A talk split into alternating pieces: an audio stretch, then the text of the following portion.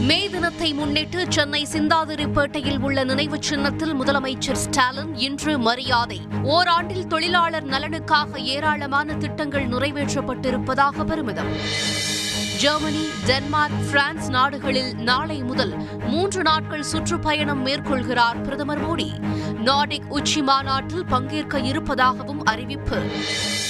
வணிக பயன்பாட்டிற்கான சிலிண்டர் விலை இன்று நூற்று இரண்டு ரூபாய் ஐம்பது காசுகள் உயர்வு. இரண்டாயிரத்து முன்னூற்று ஐம்பத்து ஐந்து ரூபாய்க்கு விற்கப்படுவதால் உணவக உரிமையாளர்கள் அதிர்ச்சி.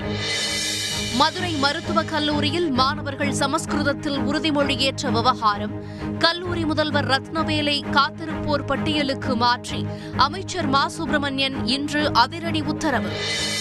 ரேஷன் கடைகளில் தரமான பொருட்கள் விநியோகத்தை உறுதி செய்ய கண்காணிப்பு குழு மாவட்டம் தோறும் நான்கு பேர் கொண்ட குழுவை இன்று நியமித்து தமிழக அரசு உத்தரவு.